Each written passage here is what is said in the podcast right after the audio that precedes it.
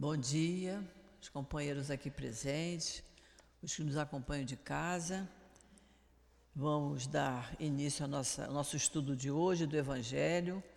Nós vamos iniciar o capítulo 23, Estranha Moral, e nós vamos usar como página de abertura o item 8, capítulo 23, item 8, o segundo parágrafo.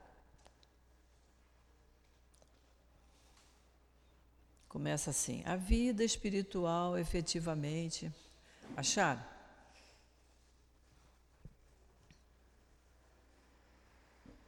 Item 8, segundo parágrafo.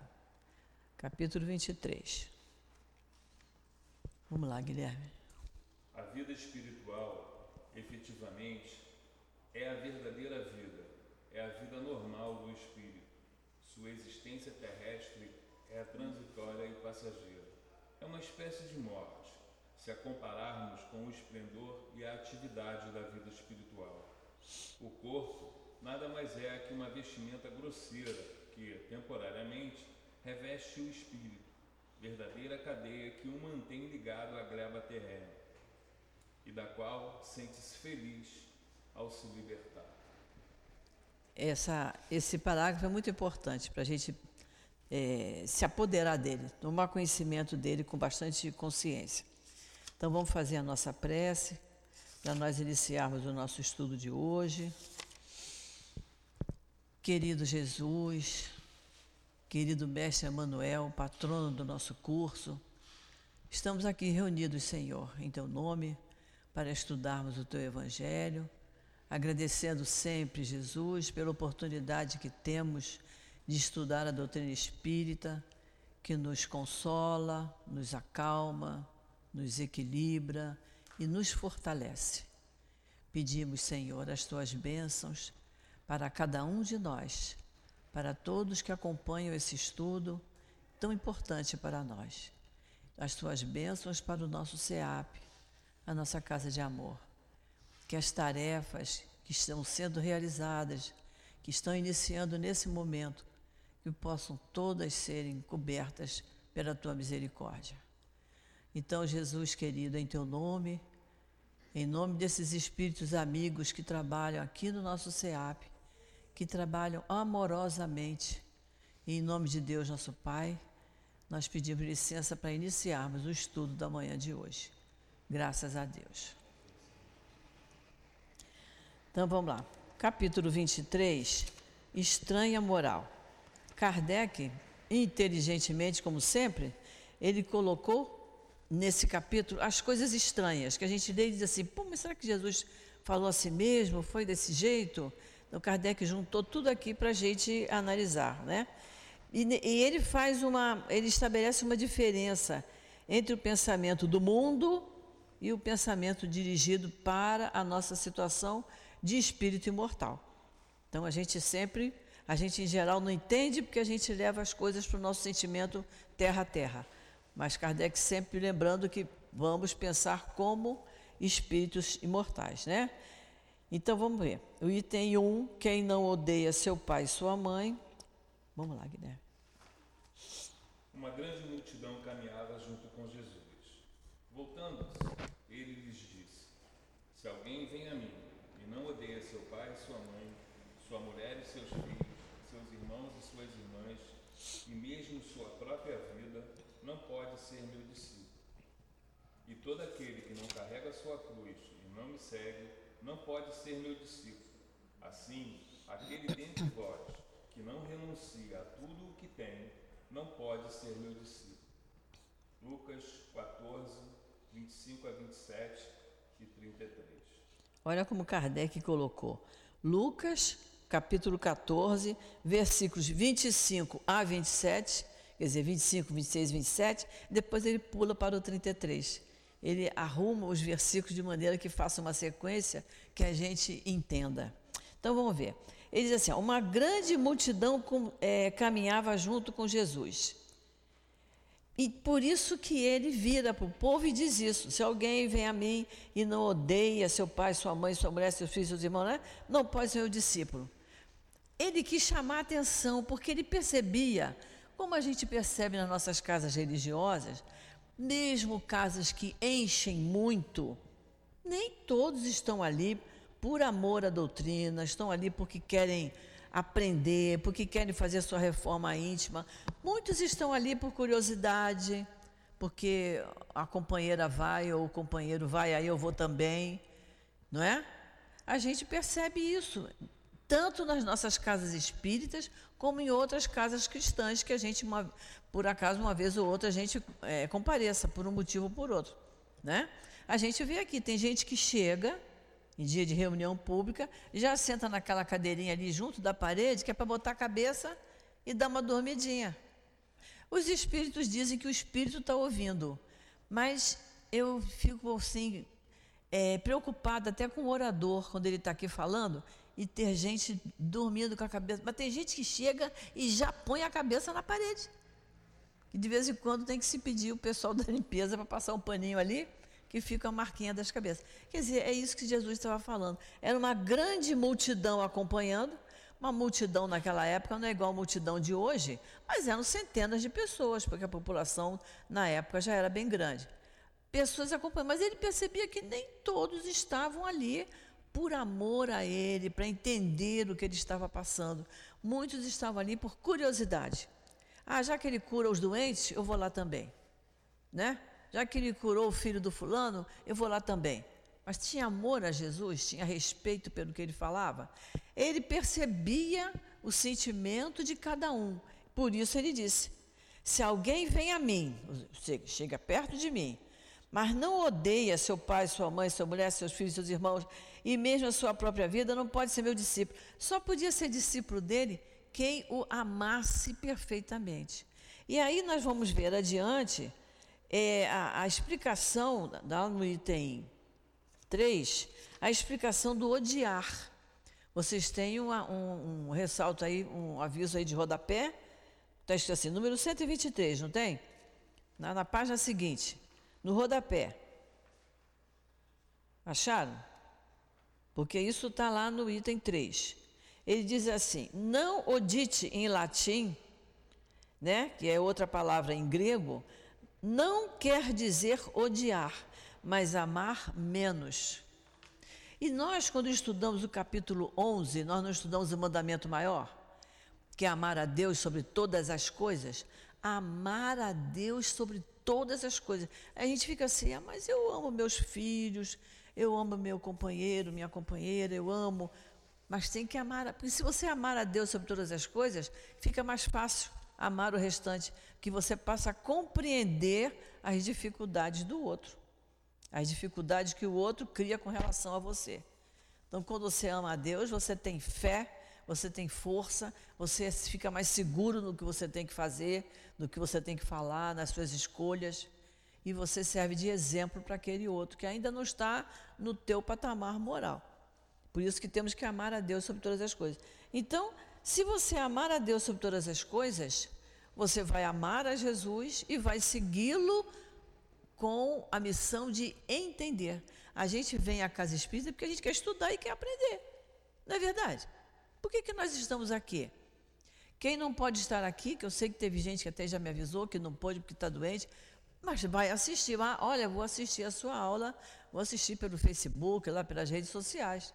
Porque está é, é, tá interessado em aprender, em estudar. Tem gente que já conhece o Evangelho, mas tem vontade de rever, e a gente tem que rever os livros espíritas, não, não basta fazer. Fiz o curso do livro dos espíritos, fez quando? Ah, eu fiz em 2018. Cinco anos depois já esqueceu. É melhor refazer. Por isso que tem que refazer. De vez em quando nós temos que fazer uma reciclagem nos nossos cursos. Então, ouvindo isso, fica assim meio meio áspero para nós, né? Se você não odiar tudo isso, é, você não é meu discípulo. Mas a gente está entendendo, primeiro que a, a, linguagem na época era, era muito fraca, o, o, número de palavras, o vocabulário era muito fraco. Então a palavra odiar, você vê que lá no, no, no rodapé, no 123, ele diz em grego, que eu nem sei falar isso aqui, é kai ou misei, que quer dizer odiar. Mas ele, em grego, em latim, é não odite. Mas Jesus quis dizer amar menos. Quer dizer, amar, amar seu pai, sua mãe, sua mulher, seus filhos, seus irmãos, amar a sua própria vida, mas é dar valor às leis morais, às leis de Deus, aos ensinamentos do Cristo, que fica até mais fácil. A gente, quando tem um, um, um filho, ou um companheiro, um, um colega de trabalho complicado, se a gente ama Deus acima de todas as coisas, ama Jesus, segue os ensinamentos, a gente compreende a dificuldade daquela criatura e consegue conviver com ela. Como a gente tem que conviver. Você tem um vizinho desagradável que te incomoda. A gente pode se mudar? Porque também não vai adiantar. Naquele lugar que você mora é o vizinho do lado. No outro que você vai morar pode ser o vizinho de cima. No outro que você vai morar pode ser o de baixo, que o de baixo também pode incomodar. Então, é, senta e reza. Não é isso? Depois ele diz assim: ó, e todo aquele que não carrega a sua cruz e não me segue, não pode ser meu discípulo. O que, que ele quis dizer que não carrega a sua cruz? O que, é carregar a nossa cruz? É enfrentar as nossas dificuldades. E eu enfrento as minhas dificuldades no momento em que eu não, não valorizo tanto essas dificuldades. Não tem gente que é assim, que você pergunta assim, como vai? Ah, não estou nada bem. Às vezes está com o dedinho lá, não, não, a unha do pé lá que está doendo, mas faz uma, uma tragédia. Então, o que ele está pedindo aqui é para a gente não valorizar tanto as coisas de, da terra, do terra a terra, e valorizar mais as coisas espirituais. Né? É a gente não valorizar tanto, deixar de ter os prazeres terrenos, mas valorizar o prazer de estar junto do Cristo, de pensar nas palavras dele, de analisar as palavras dele, né? É isso que ele quis dizer. Então nós temos que carregar a nossa cruz, porque a cruz é nossa. E a gente aprende na doutrina, né? Quando a gente está passando por uma prova, a prova é minha. Eu não posso pegar a minha prova e botar nas costas do Guilherme. Hum, a prova é minha. Eu não posso nem botar nas costas do marido, porque a prova é minha.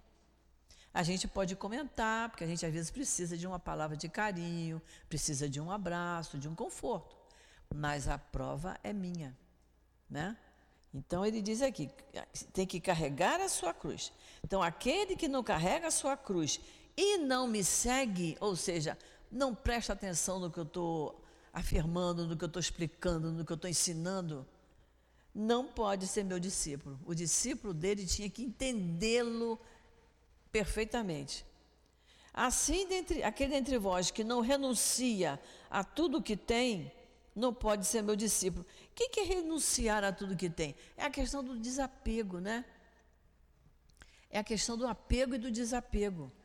É, é, é a pessoa ganhou um dinheirão, sabe que tem gente precisando, precisando, mas eu não, mas o dinheiro é meu. Eu, eu trabalhei, eu vou usar o dinheiro que eu ganhei. Não é capaz de tirar um pouquinho para ajudar a quem precisa, né?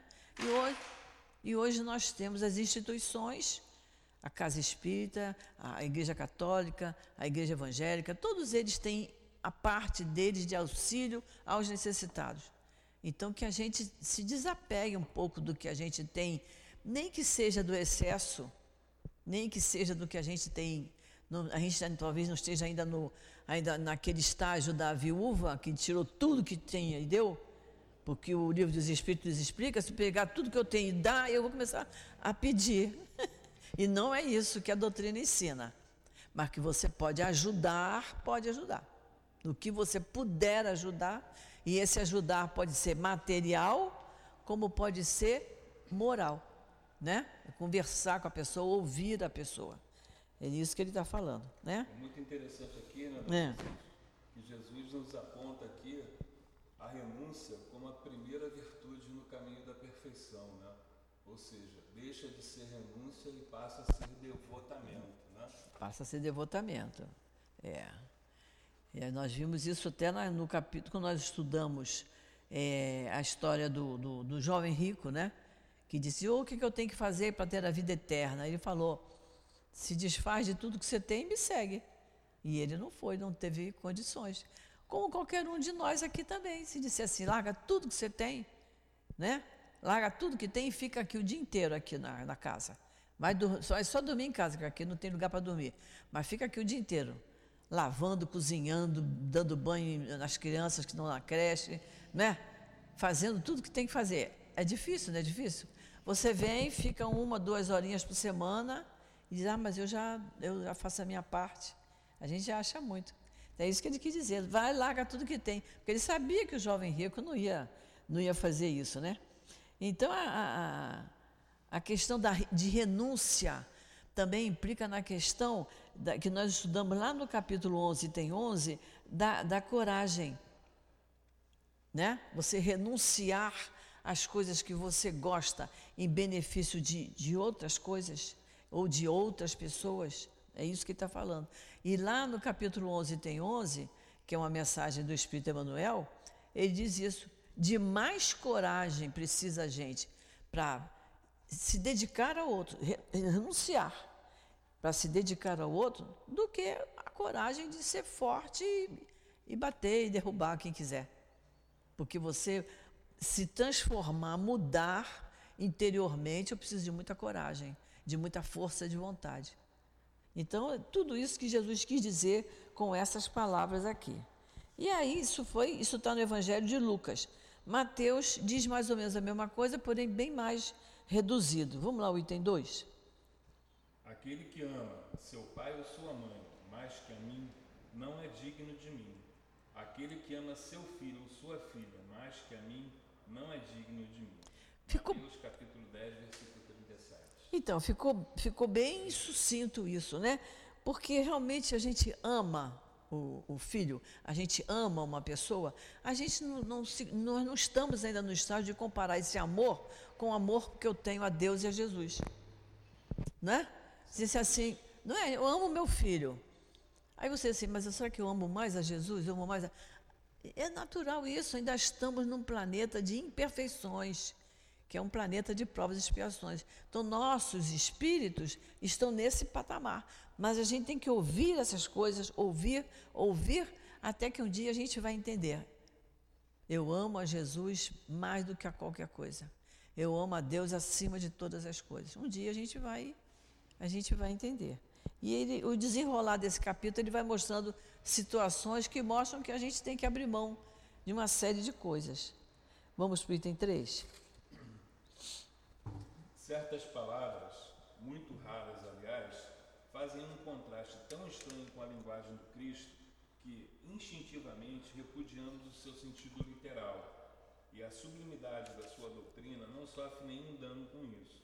Está vendo? Aí ele diz assim: nós repudiamos o seu sentido literal. Quer dizer, se você levar o pé da letra.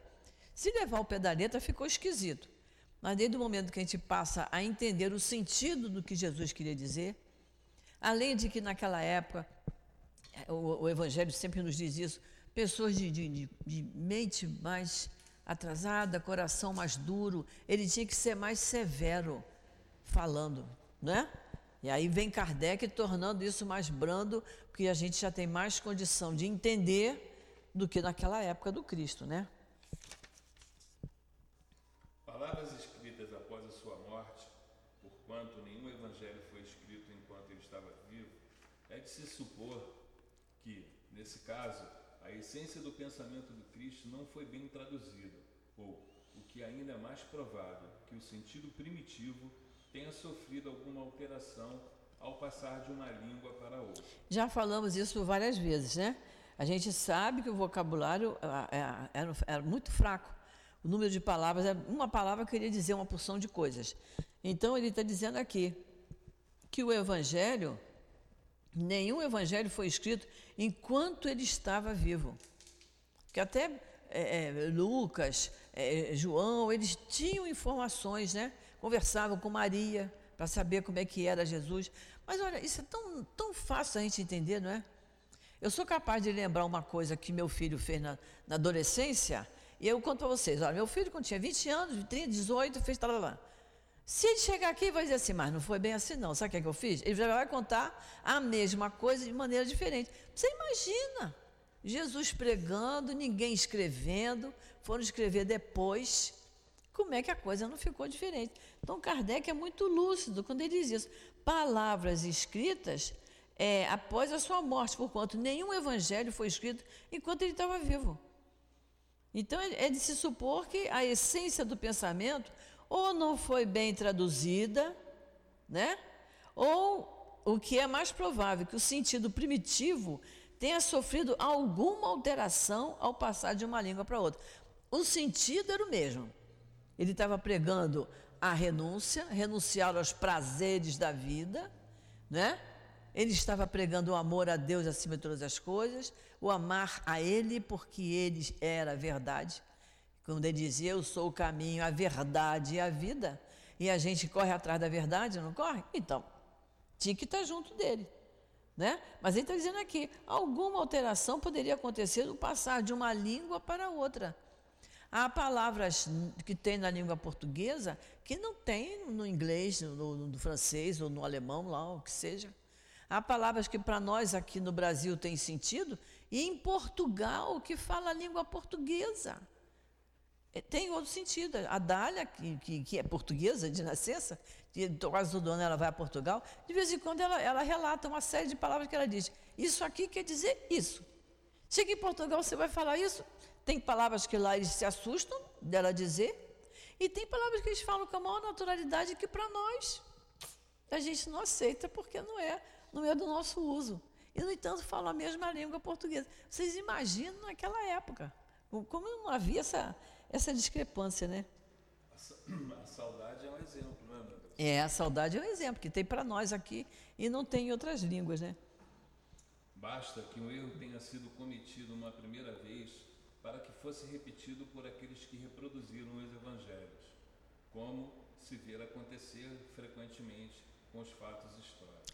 Por isso, a importância de quem está dando aula aqui, a importância do orador. Ele não pode falar, eu não posso falar o que sai da minha cabeça, sempre. Eu acho, não, não é eu acho, não, tem que estar tá aqui. Eu tenho que estar voltada para isso aqui. O orador tem que ter toda uma biblioteca, que quando faz uma palestra, pelo menos no tempo que eu fazia, a minha mesa em casa estava cheia de livro. E eu dizia para o marido assim, não mexe que está tudo na ordem. Porque eu ia tirar uma ideia desse, outra ideia desse, e autores responsáveis, autores espíritas, em geral livros que foram psicografados por Chico Xavier. Porque eu não posso dar a minha opinião. Eu tenho que ter a base espírita, que é a verdade, é a verdadeira, né? Então é, é tem, tem que se ter esse, esse cuidado realmente para que não se deturpe, né? Um orador não pode chegar aqui e dizer uma coisa que que fique gritante. Aconteceu uma vez, nem foi aqui. Um orador falou assim: é, não é para a gente falar culto no lar, é para falar evangelho no lar.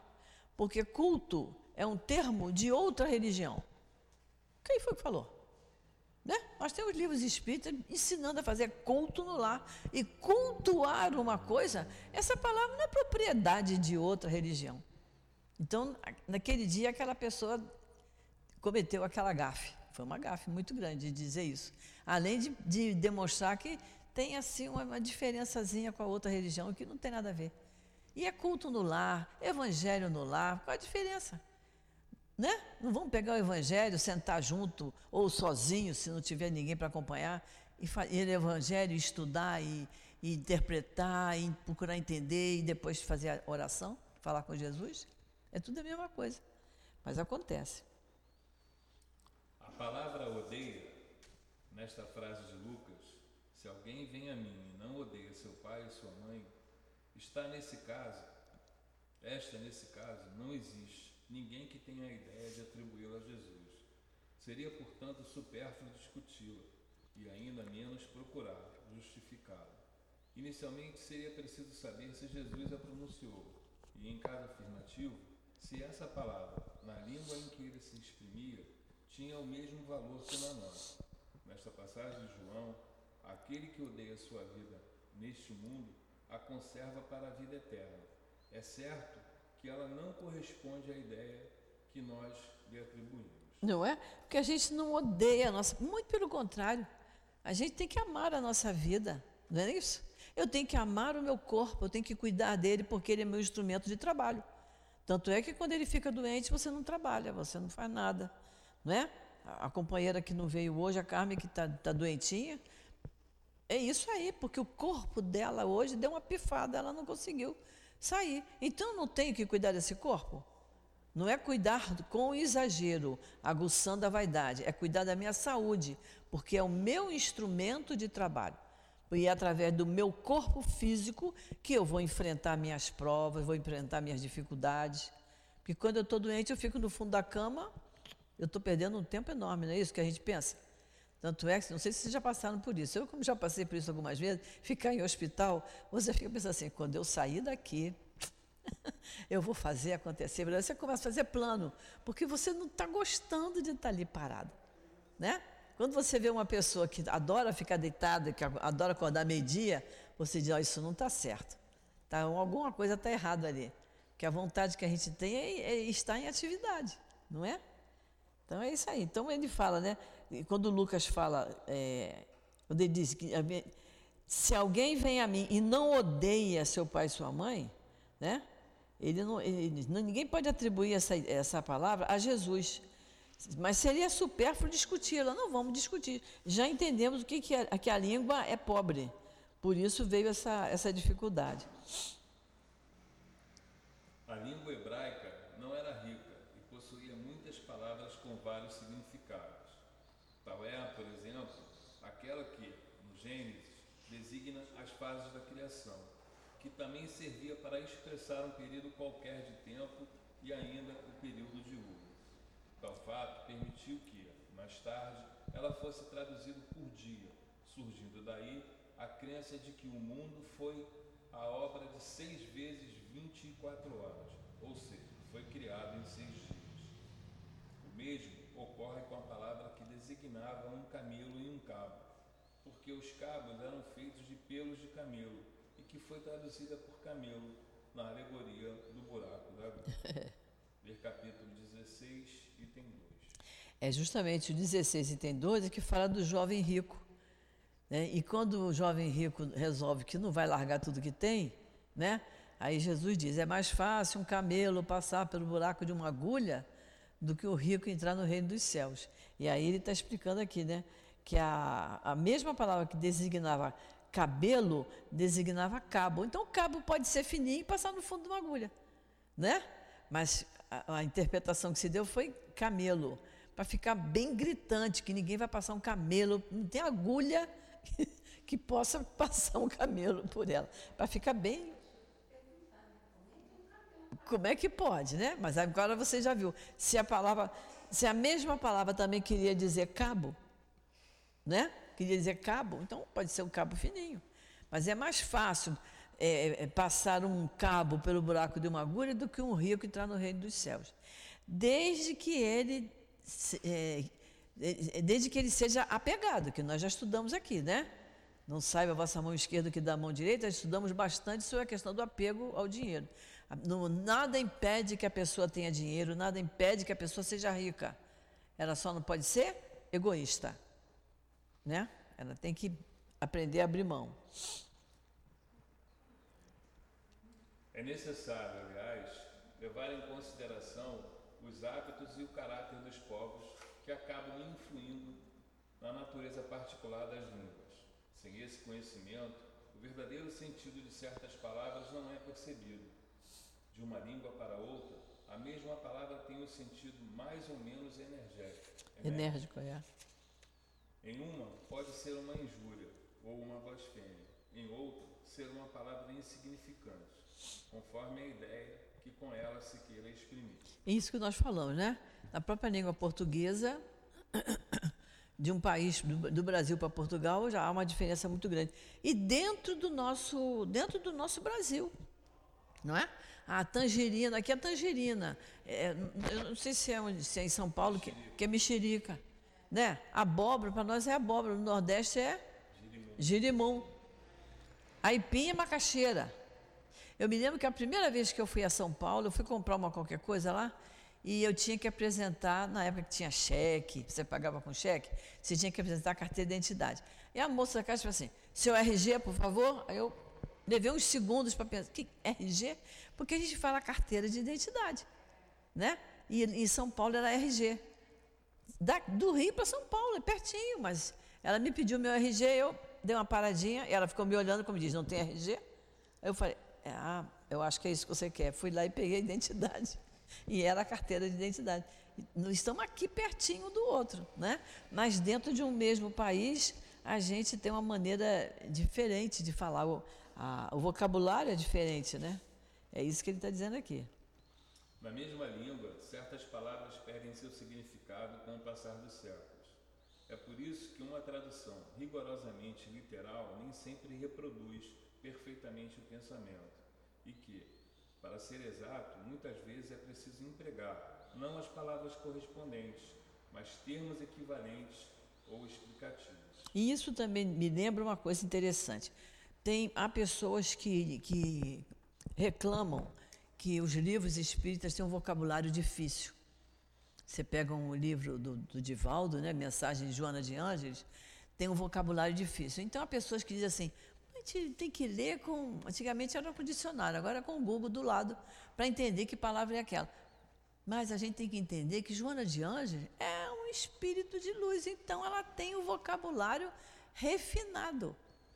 Ela não vai falar, é, será, eu vou me, me abaixar para fazer, não sei lá. Vai, se, vai agachar ou vai ficar de cócoras. Eu me lembro que meu pai, que se fosse vivo hoje teria 123 anos, que nasceu em 1900, meu pai dizia: Eu estava de cócoras quando aconteceu não sei lá o quê. Ele estava abaixado no chão, sabe? E era o termo que ele usava. Antigamente usavam-se umas palavras mais rebuscadas. E com o passar do tempo a gente foi simplificando a coisa então, o vocabulário hoje é um pouquinho mais pobre. E hoje que o pessoal não lê muito livro, né? Porque está tudo ali no celular, né? Antigamente a gente, para fazer uma boa redação, tinha que ler muitos livros para melhorar o, o, vocabulário. Então, é, era isso aí. Você pega um livro de Machado de Assis, o vocabulário dele é diferente do nosso. Então, e está dentro do, do, mesmo país, mas é com o passar do tempo a gente vai modificando a nossa própria, a nossa própria linguagem, né? Essas notas encontram uma aplicação especial na interpretação das Santas Escrituras e dos Evangelhos em particular. Se não levarmos em conta o meio em que Jesus vivia, ficamos expostos a enganos sobre o valor de certas expressões e de certos fatos por causa do hábito que se tem de interpretar os outros por nós mesmos. Em todo caso, é preciso afastar o termo odiar da sua acepção moderna, por ser contrária à essência do ensino de Jesus. Ver capítulo 14, item 5 e seguinte. É, o, o capítulo 14, item 5 e seguinte é quem é minha mãe, quem são meus irmãos, aquela passagem, né? E é interessante isso, que a gente vai procurando é, tirar do nosso vocabulário certas palavras, e uma delas é odiar. Odiar é, é, é, muito áspero, né? É melhor dizer não gostar.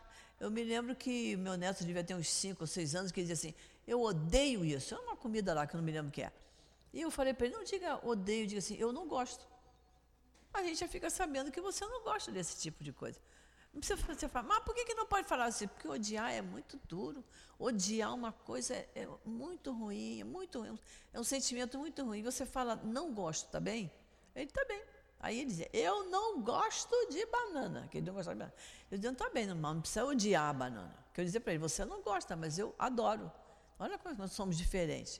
Então não precisa odiar. Então, e isso ele está dizendo aqui, para a gente é, é preciso afastar o termo odiar da sua acepção moderna, porque é contrária aos ensinos de Jesus. Então, se Jesus mandava que a gente ame, ele não quer que a gente use a palavra odiar. Né? Agora, é claro que a gente ama mais umas coisas do que outras. Então, o, o sentido do odiar era amar menos. Né? A gente ama mais aqueles que estão muito mais próximos de nós do que aqueles que estão mais distantes. A gente gosta. E teve uma mensagem uma vez de Antônio de Aquino em que ele disse, ele lamentava, mas vocês não sabem amar. Amar como Jesus amou? Qual de nós aqui vai dizer que, que ama como Jesus amou? Né? Não, não, não podemos, né? Vamos para o 4. Abandonar seu pai, sua mãe e seus filhos. Aquele que houver deixado, por meu nome, sua casa, seus irmãos, ou suas irmãs, ou seu pai, ou sua mãe, ou sua mulher, ou seus filhos, ou suas terras, receberá o centro de tudo e terá por herança a vida eterna. Mateus 19, 29. Então, mais ou menos isso, né? Aquele que houver deixado por meu nome, o que, que isso está nos lembrando? Olha, eu já vi gente dizer assim, é, eu não posso frequentar a casa espírita, aqui tem trabalho todo dia, eu não posso abandonar a minha casa, a minha família. E já vi pessoas dizendo, eu não posso abandonar a casa espírita, eu tenho que deixar minha casa um pouco de mão para eu trabalhar mais aqui. Nem uma coisa nem outra, gente. O dia tem 24 horas, é só a gente se organizar acordar um pouquinho mais cedo, se organizar, não é? Principalmente se você tem dentro da sua casa pessoas que não te acompanham na sua doutrina. Não é isso? Então você deixa tudo organizado lá e vem trabalhar.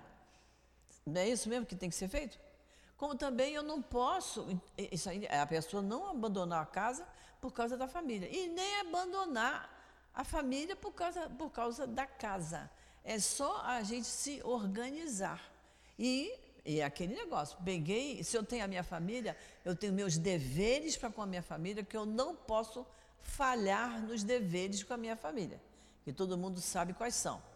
Mas se eu também peguei uma tarefa na casa espírita, eu tenho o dever de levar aquela tarefa adiante. Então, se eu me comprometi com o Newton de estar todo domingo aqui, às nove horas para a aula do Evangelho, eu tenho que vir a não ser num caso excepcional, mas eu aviso a ele com muita antecedência, Newton, domingo não vai dar para eu ir. Eu gostaria de ir, mas não vai dar por esse motivo. Como foi o caso no domingo, que teve um culto aqui de tarde, porque eu não moro muito aqui perto. Então, eu vim para cá de manhã, vim para casa e voltar de tarde, nem a, a, a, nossa idade, minha e do marido, já não permite mais esse vai e vem. Mas ele entendeu, eu digo, olha, eu não vou poder ir de manhã e de tarde, eu tenho que optar, ou uma coisa ou outra. Então ele falou: não, é o aniversário da casa, eu quero que você venha de tarde. Então eu vim de tarde. Nem foi no domingo que nós não viemos, foi no sábado. sábado. Que a festinha foi sábado à tarde, né? Mas domingo eu tenho aqui o trabalho ali na livraria e muitas vezes eu estou aqui na mesa.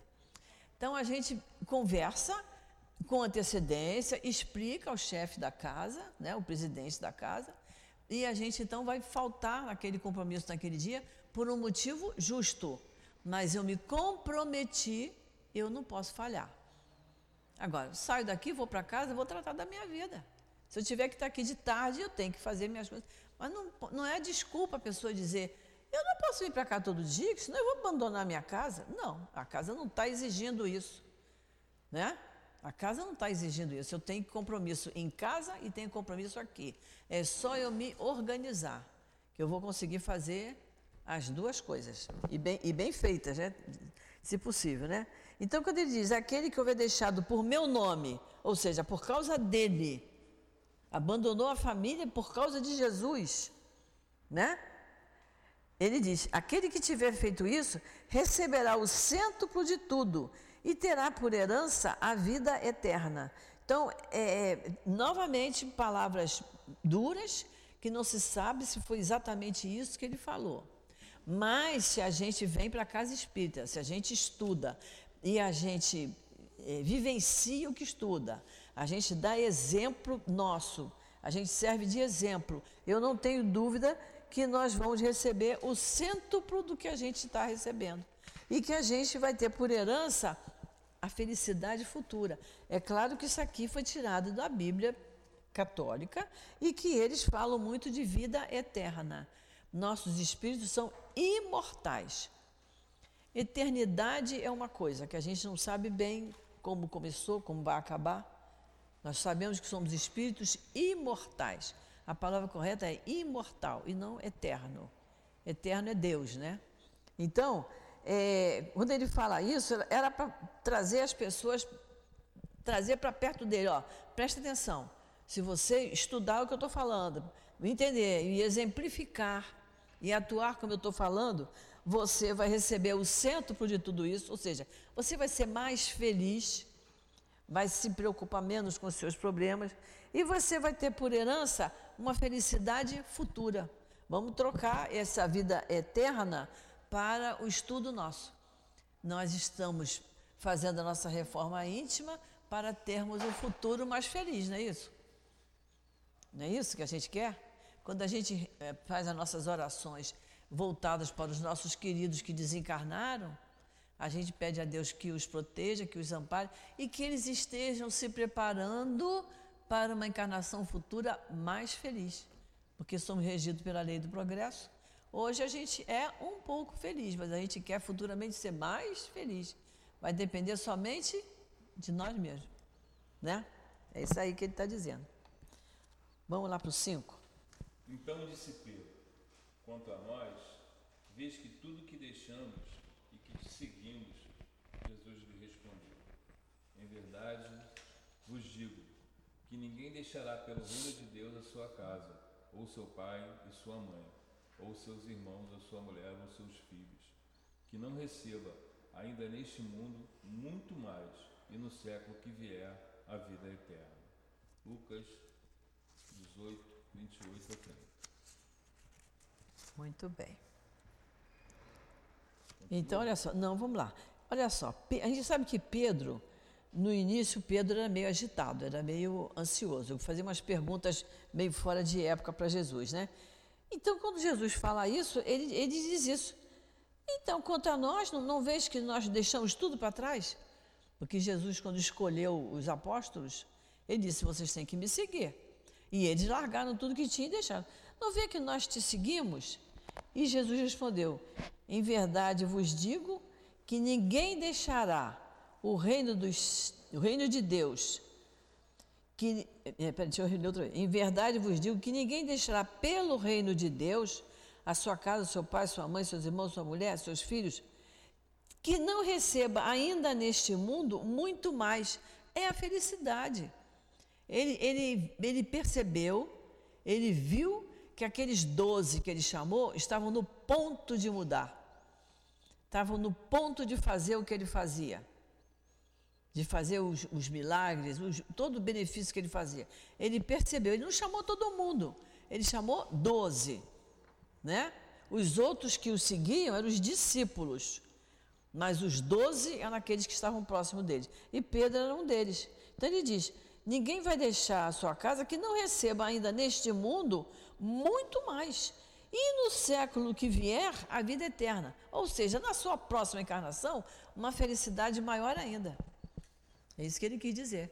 Quanto mais a gente se aproxima de Jesus, quanto mais a gente entende as leis morais que estão lá, bonitinha, lá no livro dos Espíritos, que a gente estuda, entende e procura seguir da melhor forma possível, mais feliz a gente é, porque a gente não se abala com o que vier de ruim ao nosso encontro.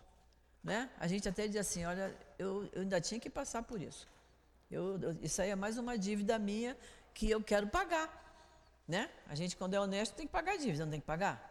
Não adianta ficar empurrando, esperar que o governo dê uma colher de chá para mim, que a minha dívida, ela está lá, né? Meu nome está lá no, como é que chama? No SPC? Não é isso? Então, está lá, não tem jeito. O outro lhe disse, Senhor, eu te seguirei, mas permite que antes disponha do que tenho em minha casa. Jesus lhe respondeu: Quem quer que, tendo posto a mão na charrua, olhe para trás, não é digno do reino de Deus. Outra situação, né? É, no, no, parágrafo anterior, no 5, ele fala que você tem que valorizar as alegrias espirituais, que são para sempre, muito diferente das alegrias terrenas, né? E nesse parágrafo aqui, quando ele diz, é, quem quer que tenha posto a mão na charrua, e olhar para trás, ou seja, para, não é digno é, do reino de Deus. O que, que é isso? É caminhar, caminhar para frente, nem que seja devagar. Eu vejo, é, às vezes a gente entra na casa espírita, tem muita tarefa, não tem? Aí a gente diz, olha, eu quero fazer isso, eu quero vir sábado para isso, eu quero vir domingo, eu quero vir na segunda-feira, na quinta. Gente, a palavra não existe para a gente usar a gente vai assumir aquilo que tem possibilidade de fazer e de fazer bem feito. Não é? Por exemplo, O, o, o conta com a Sandra para ela estar aqui sábado. Estou dando exemplo, tá, Sandra? Sábado de 8 às 11. Ele conta com a Sandra naquele horário. Se a Sandra não puder vir antes das 8, nem puder passar das 11, o Nilton vai entender que aquele horário ela está doando o trabalho dela para a casa espírita. Nos outros horários ela tem outros compromissos. Então gente, é isso que tem que fazer. Agora, desde o momento que a Sandra falou, Nilton, conta comigo todo sábado de 8 às 11. Ela não pode, olha só, dali a 15 dias dizer, Nilton, eu não posso mais de 8 às 11, agora eu só posso de 8 às 10. Já ela botou a mão na charrua, ou seja, ela botou a mão na carruagem, ela botou a mão no trabalho, mas olhou para trás e se arrependeu. É isso que Jesus está dizendo, não faça isso. Botou a mão na charrua, se comprometeu, não volte atrás. É isso que é o compromisso. É como a gente quando forma uma família, né? Você se casa, você tem filhos, adianta se arrepender de ter tido filho? Não adianta. Até pode pensar, estou tão arrependida, mas ao seu. Por que não pensou antes? Assim são os nossos deveres todos. A gente botou a mão nele, se comprometeu, não pode mais olhar para trás. Ele diz: porque não é digno do reino de Deus. Quem se comprometer com Cristo, quem se comprometer com os ensinamentos do Cristo, não pode voltar. Não pode ser bonzinho de segunda, quarta e sexta, terça, quinta e sábado fazer o que der na telha. Não é assim. Se estudou, aprendeu, incorporou aquilo, não pode soltar mais. É nesse sentido. É não desistir das coisas. Tem pessoas que desistem das coisas. E a gente não pode desistir. Eu tenho que fazer o que está dentro da minha possibilidade. E, e, dentro daquilo ali eu fazer o melhor que eu puder. Né? Tem gente que diz assim: pode deixar que eu lave. Eu, uma vez eu, na minha casa aconteceu isso. Uma pessoa foi almoçar comigo e, e mulheres todas com batom. E depois do, do almoço teve o cafezinho e o batom ficou na xícara, né? Aí a pessoa disse: pode deixar, a louça do café eu lavo. Eu tive que lavar tudo de novo, todas as xícaras ficaram com batom. Porque a pessoa não lavou direito, não passou esponja ali no lugar certo. Então não adiantou nada, a louça foi lavada duas vezes. Então é isso, a gente tem que fazer e fazer com compromisso. Vou fazer, vou fazer certo. Já, já estudando, quando estudou lá o capítulo 17, nós vimos isso, né? Nas mínimas coisas desde a mamadeira do neném, que não pode estar embolada, até um outro serviço que você faça dentro da sua casa, ou no seu escritório, ou no seu consultório, onde você estiver. Você não pode fazer nada pela metade. Vocês já pensaram um médico atender uma pessoa que está passando mal, mas ele hoje não está afim? Aí a pessoa fala, fala, fala e diz: Ah, você está ótimo, pode ir embora. Não pode. Errado, muito errado. Não é isso? E aí, ó, nós temos lá, nós vamos ver lá no, no capítulo 28, nós temos uma rede de espíritos em nossa volta. Nós temos nossos de guarda, amigos espirituais, espíritos simpáticos, nós não estamos sozinhos. Então, dizendo assim: olha o que, que esse cara fez, ele é médico. E dispensou o paciente, mandou o paciente embora. Não receitou nada, não deu um conselho, não ouviu direito. Olha que compromisso rompido aí de maneira feia. E isso é desde a mamadeira do filho da gente. Então vamos lá. Sem discutir as palavras, é preciso procurar compreender o pensamento, que era, evidentemente, este. Os interesses da vida futura prevalecem sobre todos os interesses e todas as considerações humanas. Olha só, ele está dizendo que nós temos que viver o dia de hoje pensando no futuro plantando hoje para colher bem lá no futuro. Tá, tá até escrito em negrito, não tá? Não sei se isso é é itálico, é qualquer coisa. É itálico, é. Os interesses da vida futura prevalecem sobre todos os interesses e todas as considerações humanas, humana, do, do terra a terra, do que a gente vive, né? Por quê? Porque porque ele está de acordo com a essência da doutrina de Jesus, enquanto que a ideia do abandono da família seria a sua negação. Ele, se, ele, se ele falou, honrai vosso pai e vossa mãe, está escrito lá nas Escrituras, Jesus repetiu isso porque era importante, não é? Kardec fez o capítulo inteirinho sobre honrar vosso pai e vossa mãe. Como é que Jesus ia dizer abandone seu pai, sua mãe, seu filho? Não. Tá, tá e Jesus não tinha incoerência. Não era incoerente nunca. Então ele está dizendo aqui, Kardec, com a lucidez dele, está dizendo isso para nós. Jamais ele ia pregar a ideia do abandono da família. Jamais ele ia pregar isso. Não temos, aliás. Não temos, aliás, sob nossos olhos, a aplicação dessas máximas no sacrifício dos interesses e das afeições da família pela pátria? Condena-se um filho por deixar seu pai, sua mãe, seus irmãos, sua mulher, seus filhos para marchar em defesa dos seus pais? Seu país. Aqui, país. aqui, porque essa época era época de guerras, né? É. Hoje a gente não tem muito isso. Mas o que está acontecendo? Hoje é, é, o Fernando está vivendo isso, né, Fernando? Os seus colegas, né?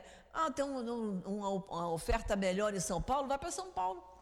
A minha amiga, o filho dela foi para Curitiba. A outro filho foi para o México. Então, não tem que largar pai e mãe. Não tem, não, hoje não está até comum se ver uma coisa dessa. E vai se condenar esse filho por ele ter largado a família aqui para uma situação melhor? Não se pode condenar. É isso que ele está dizendo aqui. Não se pode condenar. Aqui, quando ele fala em defesa é, a, a, do país, é porque era uma época de guerra, né? O, a, o rapaz, o jovem, se alistava e ia para a guerra. Hoje você já aqui no Brasil não tem isso, né? Deus é bom demais com a gente, né? Mas acontecia isso. Ao contrário. Ao contrário, não lhe é concedido um grande mérito por deixar as doçuras do lar doméstico e o calor das amizades para cumprir um dever? Portanto, há deveres que se sobrepõem a outros. A lei não impõe à filha a obrigação de deixar os pais e a seguir o seu esposo. Isso foi escrito naquela época, né? Então, é, é a, a filha e o filho, não é? Quando os filhos se casam, não abandonam? A, a filha não larga a família dos, pa, dos pais dela e ele dos pais dele para os dois se juntarem e formar uma outra família. É tão normal isso para nós, é tão, é tão comum para nós, tão, tão correto. Por que, que vai se dizer, se você não abandonar seu filho, seu pai, sua mãe, você não pode me seguir? É claro que tinha uma incoerência nisso. Por isso que é esse capítulo, ó, estranha moral. Tem uma porção de coisa estranha que Kardec está explicando para a gente, para a gente não interpretar e dizer, puxa, olha como é que Jesus pensava. Porque se a pessoa não tiver essa explicação, Pode ter gente que critique Jesus, não é? Mas ele está dizendo aqui, a coisa que foi passado de uma língua para outra, para outra, para outra, né? Foi interpretado de maneiras diferentes. Algumas religiões botaram do seu gosto para ficar de acordo com o seu vocabulário. Tudo isso aconteceu. Então vamos lá. O mundo está cheio de casos em que as separações mais penosas são necessárias, mas as afeições não se rompem por isso. O afastamento não diminui nem o respeito, nem a solicitude que são devidas aos pais, nem a ternura pelos filhos. E não é verdade? Tá, eu sei, tá bem. E não é verdade? O filho vai ou vai servir a pátria, ou ele arranjou um emprego lá em Curitiba, né, ou vai se mudar para um lugar mais longe por necessidade dele. Isso não diminui o nosso afeto, o nosso amor por ele, nem dele para nós. Não afeta em nada. Vê-se, então, que, mesmo interpretadas ao pé da letra, exceto o termo odiar, essas palavras não seriam a negação do mandamento que determina ao homem honrar seu pai e sua mãe, nem do sentimento de ternura, ternura paternal. Com muitos, com muito mais razão, isso acontece se as analisarmos quanto à sua essência. A finalidade dessas palavras era mostrar de uma forma exagerada, propositalmente, quanto era importante para o homem preocupar-se com a vida futura. É isso aí que ele queria, que, que as pessoas se preocupassem com a vida futura, porque não é morreu, acabou. Aí não teria objetivo nenhum isso. Morreu e continua, somos espíritos imortais. Então, se eu vou continuar vivendo, eu tenho que me preocupar com isso. Eu, isso é que ele queria. Aliás, Aliás essas palavras, esse, elas são essas palavras de Jesus, né? Sim. É. Aliás, elas deveriam ser menos chocantes para um povo e para uma época em que, em consequência de seus costumes, os laços de família eram muito frágeis que em uma civilização de moral mais avançada, que em uma civilização de moral mais avançada. Esses laços, muitos fracos entre os povos primitivos, fortificaram-se com o desenvolvimento da sensibilidade e do senso moral. A própria separação era necessária ao progresso, tanto entre as famílias quanto entre as raças, pois elas se degeneraram se não houver cruzamento, se não se mesclarem umas com as outras. É uma lei da natureza, tanto no interesse do progresso moral quanto no físico. E estamos falando aqui, né? É, que a separação é necessária ao progresso. Até, até é, aconteceu, não, aconteceu na minha família, um rapaz que era assim, muito, sabe? Minha mãe, onde é que eu tenho meia? Minha mãe, onde é que eu tenho camisa? Onde é que está meu casaco? E de repente bateu nele a vontade de morar sozinho. E a casa dele está ótima, organizada, está tudo no lugar. Foi bom para ele. Ele parou de perguntar tudo para a mamãe, porque não tinha mais a mamãe do lado. A mãe ficou preocupada, não sei como é que ele vai se virar. Digo, mas vai, ele é inteligente, é saudável, por que, que ele não vai se. É, é o que eu estou falando aqui. Né? A separação é necessária ao progresso, tanto entre as famílias como entre as raças. Nós ainda temos até hoje, em países, principalmente lá do Oriente, que quem é de lá não pode casar com os de cá. Quem é do Oriente não pode casar com o pessoal do Ocidente. Então, é, é, essa, essa divisão não acarreta o progresso. O que acarreta o progresso é esse cruzamento, essa mescla que, de, que ele está falando aqui, né? Porque é uma lei da natureza, que é tanto no interesse do progresso moral quanto no interesse do progresso físico. E aí a gente vê como ontem, ontem teve um jogo Brasil com Nepal, né? Guiné. Guiné? É, é, por lá não é? E você vê a, o esporte é maravilhoso por isso, porque ele junta gente de, de todas as cores e de todas as raças. Infelizmente, ainda há o conceito racial, o preconceito racial, que estão fazendo com aquele menino, né, com o Vinícius Júnior, né? Infelizmente, mas está sendo combatido. O mundo todo está se tocando com relação a isso, porque o, o esporte ele une todas as raças, todas as crenças, eles são obrigados a estar juntos ali. Isso é muito bom, é importante para o progresso. As coisas aqui estão encaradas apenas do ponto de vista terrestre. O Espiritismo faz com que as possamos ver de mais alto, mostrando-nos que os verdadeiros laços de afeição são os do espírito e não os do corpo, do corpo. Que esses laços não se rompem, nem com a separação, nem com a morte do corpo que eles se fortificam na vida espiritual pela depuração do espírito, verdade consoladora que nos dá uma grande força para suportar as vicissitudes da vida. Isso. E capítulo 4 tem 18 e capítulo 14 tem 8. O capítulo 4 tem 18 são aqueles que falam dos laços de família. E o 14 tem 8 é que fala do parentesco corporal e parentesco espiritual, que nós já estudamos tudo isso. Está vendo como a gente tem que rever o Evangelho? Né? Chegando em casa, a gente vai ver quem é que está lá no capítulo 4, item 18, o que, que ele fala de laços de família? Aí a gente vai ver. O que, que ele fala no 14, item 8? Parentesco corporal e parentesco espiritual. A gente não precisa decorar nada que tenha no Evangelho. Ah, isso está no capítulo tal, no item do. Não tem que decorar. Eu só tenho que saber o sentido do, do, do estudo, o sentido que foi, foi dito lá. Certo? Então vamos deixar o item 7 em diante porque esses itens também são bons para gente, a gente discutir aqui, né? Porque olha só, deixai os mortos o cuidado de enterrar seus mortos. Não está duro isso? a gente vai entender perfeitamente isso na semana que vem, tá? Daqui a pouquinho está na hora de começar a aula do Newton. Então foi bom a gente estar aqui. Lamento os companheiros que não puderam estar, cada um com seus motivos mas com certeza todos eles vão assistir de casa e vão ficar com muita pena de não ter podido estar aqui para dizer. Sabe o que, que eu acho? Isso é importante, né? A participação é muito importante. Então vamos fazer a nossa prece para a gente encerrar. Querido Jesus, ao final do nosso estudo do Evangelho da manhã de hoje, nós só podemos te agradecer, Senhor por ter nos dado a vontade de estar aqui, estudando, as tuas lições, os teus ensinamentos, tentando, Senhor, através da inteligência maravilhosa do nosso querido Allan Kardec, entender melhor as tuas palavras, Senhor.